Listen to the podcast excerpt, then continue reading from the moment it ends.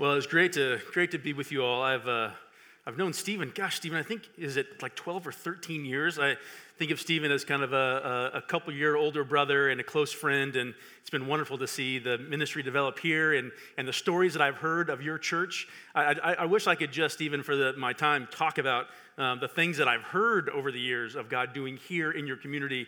Um, I, it's just been encouraging to uh, to watch it grow and develop, and and uh, fun fun to be um, a part of that on the outside, praying for you all. And I also feel like um, as Chad Chad said that um, only one more Christmas song and then we're done with Christmas. I feel like I should say one more Christmas sermon, and then we're done with Christmas, I guess. Um, Christmas isn't over quite yet. Uh, a lot of Christians kind of think of the, the rhythm of the season as Advent, anticipating the coming of Jesus, and then Christmas, this culmination, the, the Christ coming as light into the darkness, and then a, a little season of Christmas. Maybe you heard the, the twelve days of Christmas, and so it's a, a time where we can kind of reflect deeply on the significance of the incarnation, sometimes the, the baptism of Jesus, and then moving into Epiphany starting on, on January sixth. So in one sense, I want us to sit just for a few more moments in the significance of Christmas, and we're going to use a bit of a non-traditional Christmas text. We're going to use uh, Psalm eight, and, and as we as I read, I'm going to read all of Psalm eight, but we're really only going to focus on two verses in a moment. And, and before I read this, let me encourage you to do this. Uh, if you want to read along, of course, on the screens, but even in, maybe close your eyes and just listen. Just let the psalm wash over you. Remember what the Psalms are. They're the hymn book of ancient Israel. They're meant to, to be sung and read over each other in a, in a community of God's people over the decades, and they're meant to shape the people as the, as the people sing them and listen to them. So one of the questions just to be rattling around in your mind as we move through this text is, how would singing and reciting this psalm together over a generation shape a people? So take a breath and let this psalm wash over you. This is Psalm eight. O Lord, our Lord, how majestic is your name in all the earth. You have set your glory above the heavens. Out of the mouth of babes and infants, you have established strength because of your foes to still the enemy and the avenger. When I look at your heavens, the work of your fingers, the moon and the stars which you have set in place, what is man that you are mindful of him, and the Son of Man that you care for him? That you have made him a little lower than the heavenly beings and crowned him with glory and honor. You have given him dominion over the works of his hands. You have put all things under his feet, all sheep and oxen, and also the beasts of the field, the birds of the air, the fish of the sea, whatever passes along the paths of the sea. O Lord, our Lord, how majestic is your name in all the earth. Let me pray briefly again for us. Jesus, as we think about just one slice of this, this precious text, would you open our eyes to the significance of this season, to the, the width of your love for us, the depth of your love for us. We ask that you would speak with power through this passage. In Jesus' name, amen. So meet my dog, Samson. This is my this is one of my dogs. It, it, kids, anybody get a get a dog for Christmas? Or an animal, a pet? Kids, anybody? No, okay. So this is Samson. Um, so just two days ago, I don't know why Samson did this two days ago and not a month ago when my wife uh, decorated the Christmas tree with my kids, but two days ago, I wake up in the morning, I walk out of my room, and I turn the corner to where the Christmas tree is in our living room, and I see this dog's head buried in the Christmas tree. Just and and then he hears me come, and and his uh, I, I love this precious animal. He doesn't just wag his tail, he wags all of himself, his whole body for you. So he he hears me come, and he starts to wag his body still in the tree, and then he turns almost smiling at me, as you can see in this p- picture here, and he has in his mouth one of our perfectly crafted glass ball ornaments in his mouth. And then looking at me, anticipating a game of catch, he bites down on this ball and it breaks in his mouth. Don't worry, no animals were hurt in the making of the story. He was not injured. He had the glass ball in his mouth and looking at me wanted me to throw the ball for him, and so made a move forward, crunching this ornament in his mouth. shattering it, of course. Now, we did quickly move to get all the glass out of his mouth. He was a bit disappointed, uh, but this this is this is the, the image that I saw in that moment. Samson got Christmas a little confused, right? He's kind of misunderstanding the symbols. He's a dog. It's reasonable why he would um, act towards ornaments the way he did, but but he has gotten the symbols a little confused. And and also in that moment, I saw the, the how fragile Christmas is. Now, now for me, I, Christmas is one of my favorite seasons, and maybe for you, but it also can be a very hard season. I've gone through various seasons of, of, of depression in my life, and I'll be honest with you, this season, moving into Christmas, I felt that kind of melancholy come over me like a cloud. And, and if I'm honest with you, Christmas Day was one of the more negative, emotional days for me of this year, for some inscrutable reason. When I saw this little ornament break in the mouth of my dog, I thought, you just captured my Christmas experience, Samson. So what I want to do today briefly is, no matter how Christmas has been for you, a joyous season, fulfilling all of your expectations, or one of some confusion and difficulty, maybe where you're seeing that things are more fragile than you realized, what I want to do in these few moments is is go just to the very heart of what we celebrate in this season, what we remember, what the symbols mean. And we're really going to ask two big questions. How, how wide is God's love for us? And how deep is his love for us? So let's look at our two verses we're going to focus on from the Psalm. Psalm eight again, verses three and four. Let me just read these again for us. When I look at your heavens, the work of your fingers, the moon and the stars, which you have set in place. What is man that you are mindful of him? The son of man that you care for him. Now remember, the, the way the Psalms are supposed to function is, is they're, they're not academic. They're, they're imagistic. They're emotional. They're evocative. We're supposed to, to hear them and be moved by them. We're supposed to close our eyes and imagine the images. Hear the images, the fingers, hands of God as a potter, creating the universe. So, so let, let me let me help us feel the vastness of this for a moment. one hundred eighty-six thousand miles. Does, does anybody know the significance of that number? Any, any space nerds in the room? Yes! Oh, who said that? Raise your hand. Who's the most smartest guy in the room? Speed of light. one hundred eighty-six thousand miles is the speed light travels in one second. Who knows the circumference of the earth? Kids, anybody get some fun, uh, like uh, globes or space exploration gifts this Christmas? Wow, twenty-four thousand nine hundred miles. Stephen, this is a brilliant group, my friend. Okay, so math whizzes, here you go. How many times could you travel around the earth in one second if you were traveling the speed of light? Seven and a half times, right? How many seconds are there in one year? thirty-one point five million seconds. In one year, traveling the speed of light, you could go around the earth two hundred thirty-six thousand five hundred twenty times. That just sounds exhausting, even if you're Superman, right? That is about six trillion miles, and that is a light year. It is the total distance that a beam of light moving in a straight line travels in one year. So a light year measured by distance and not just Um, time. Now, the name of our galaxy, the Milky Way, any guesses on how many light years it would take to travel across our galaxy? A hundred thousand years traveling at the speed of light. Now, just for a moment, consider the vastness of just our galaxy. And the nearest big galaxy to our galaxy, the Andromeda galaxy, is two million light years away. And the most distant gal- galaxies that we can see are, are ten to twelve billion light years away. Uh, that is, that's a distance that we can't really even comprehend. This is just math computations of, of brilliant scholars like some in the room. But even that, even those farthest away galaxies, those are really just child steps away from an ever-expanding borders of the universe, and what that even means, borders and edges of the universe, simply boggles the mind. Now close your eyes and hear this verse again. When I look at your heavens, the work of your fingers, the moon and the stars which you have set in place. What is man that you are mindful of him, the son of man that you care for him?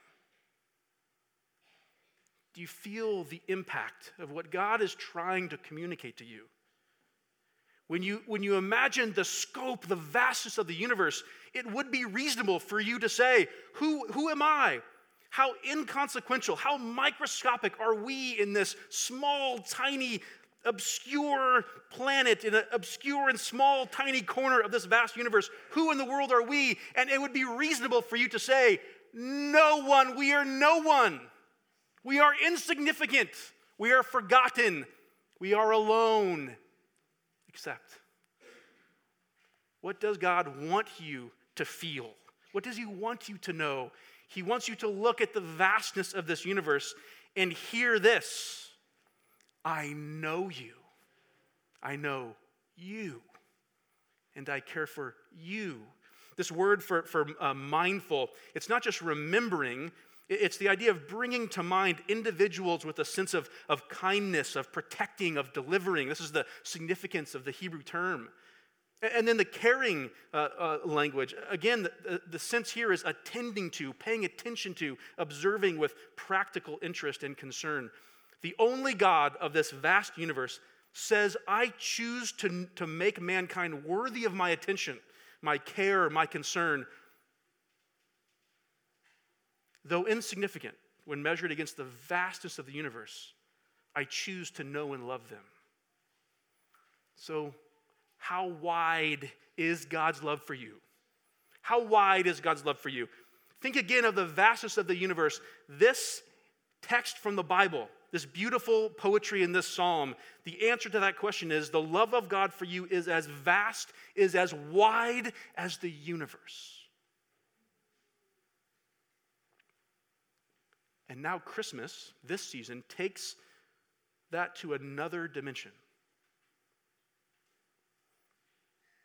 And knowing the width of God's love for us in this image will help us to even understand the depth of his love for us. So let's look now at how deep the love of God is for you. Now, Psalm eight begins and ends with this phrase, O Lord, our Lord, how majestic is your name in all the earth. And, and we, we can we can understand the uh, the emotion of this of this phrase if he's the one that built and created the world like an artist, like a brilliant engineer, like an like a like an artist whose whose beauty is so intricate that it can exhaust the best scientific minds for all of eternity. We've just scratched the surface understanding his world. This God is majestic in all of the universe. Now, with that in mind, we can see how entirely unexpected Christmas is, and, and even scandalous. The difficulty of labor, sweat and blood and pain. About half of you in this room know that better than the other half. The anticipation, the fear of new parents, of Mary and Joseph. The wonderful cry of a newborn, his body slick with mucus amid the smells of manure and hay and livestock. God with us? Like, like this? Matthew one, twenty-one says, She will bear a son, and you shall call his name Jesus, for he will save his people from their sins. All this took place to fulfill what the Lord had spoken by the prophet. Behold, the virgin shall conceive and bear a son, and they shall call his name Emmanuel, which means God with us. The majestic God chose to enter his own creation. He came fragile and vulnerable, and with an umbilical cord to cut.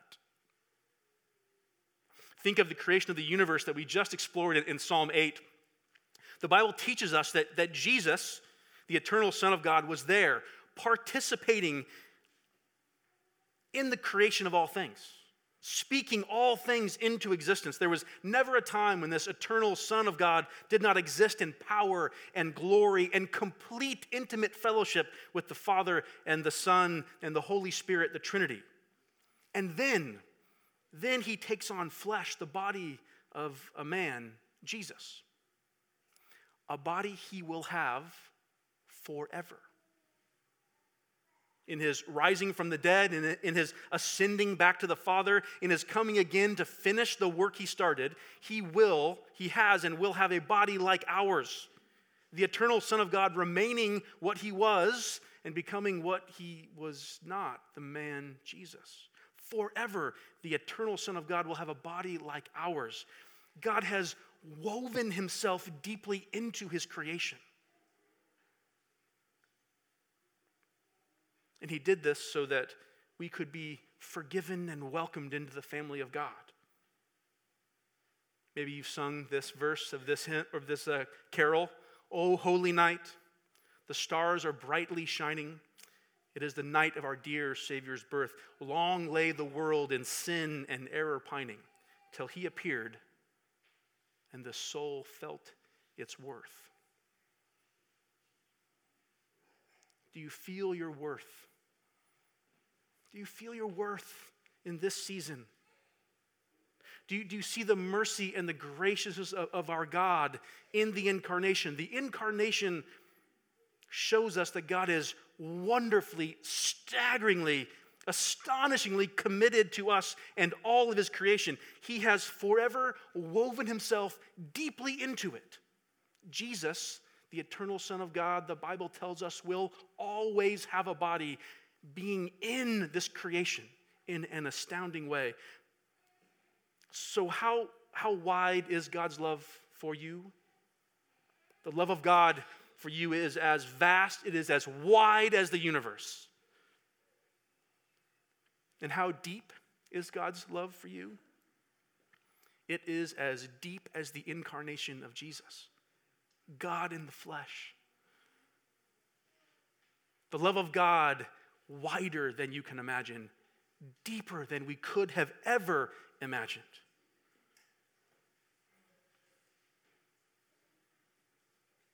Do you feel the message of your worth in this story? I hope that no matter what disappointments you may have experienced, no matter what hardships, even no matter what great joys you've experienced in, in this Christmas season, that the overriding experience as you reflect on what we celebrate in this season as followers of Jesus is a deep and an abiding sense of gratitude for what Jesus has done for you. A deep and abiding sense of the worth that God has given you. But maybe some of you here aren't yet convinced that these things are historically accurate or true. Maybe you, you think this is a great story, but you're not sure if it really is the true story of the world. One, that, that is absolutely fine, that you're in the right spot to be thinking about these things, to be engaging these things. But let me encourage you with this. If you even feel the spark in you that you hope this story is true, that you hope that God knows you and loves you this way, that he's pursued you in this way, if there's even a spark in you that you think, I just, I'm not sure if I'm convinced Christians are weird, I'm not sure if I want to join that group yet.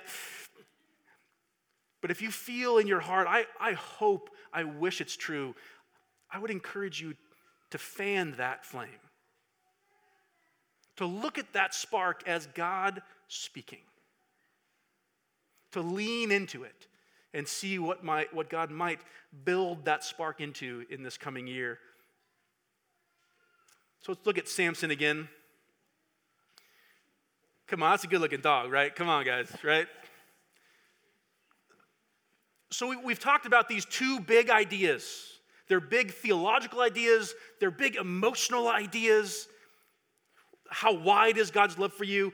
How deep is God's love for you? But let's make it just unbelievably practical. Because just knowing these things, or just even this moment, feeling the emotional weight of them, sometimes it doesn't have the, the lasting power, the, the shaping power that these stories are meant to have. So think about Samson. He's a great dog, but he's a dog, and he's not even the smartest dog, right? But Samson knew something about this round object sitting in the tree. He got the story wrong. It's an ornament, right? It's not a ball. But he, he saw the object, and he knew what to do with it. How did he know that? How? How did this simple little creature identify how he could use that object that was sitting right at the level of his snout in my tree? He didn't read a book about it. He wasn't instructed in it. We just do really simple things for Samson over and over and over, and he understands what a ball does. We play catch. It's repetitive action where he's engaged with us, those who love him. And this very simple repetitive action convinces him deep in his psyche, however he thinks and knows things, that that's what that is for. And I would encourage you to consider these high and amazing ideas, these truths of the, of the, of the world that God loves you this way. I would encourage you to take those massive, theologically significant ideas, emotionally weighty concepts, and bring them down into the most simple, repeatable actions that you can think of this year. It could be as simple as waking up in the morning and asking this question: how wide is God's love for me? It is as wide as the universe. As simple as, as taking a month and saying that in the morning. I know it may sound a little cheesy, but do it by yourself. No one needs to listen, right? Maybe if you have kids and you can whisper that in their ears. Do you know how wide God's love is for you? As wide as the universe. Do you know how deep God's love is for you? As deep as Jesus coming to dwell with us. Do something unbelievably simple, as simple as throwing a ball for a dog, and what you will find, and, and this is in the psychological literature, what you will find is it will begin to shape you deeply in ways that will be surprising. And it could, again, be very simple as waking up in the morning saying these words. Find something this year. You're all gonna, we are all gonna come up with resolutions and things we're gonna do. Why don't we do this? One very simple one that weaves this story deep into us. Maybe it's as simple as waking up and saying, Jesus knows me and loves me. Let me end with this final recitation of this verse. Close your eyes and hear what God says to you about his love for you. When I look at your heavens, the work of your fingers, the moon and the stars, which you have set in place, what is man that you are mindful of him? The Son of Man that you care for him. Behold, the virgin shall conceive and bear a son, and they shall call his name Emmanuel, which means God with us. Let's pray. Jesus, I pray you would help us to believe and trust this message from your scripture, that your love for us is as wide as the ever-expanding universe, and that your love is as deep for us as Jesus coming to dwell with us, deeply woven into creation forever. Would this stir our hearts? Would it motivate our imaginations? And would you help us find simple practices to weave them deep into our very identity? In Jesus' name, amen.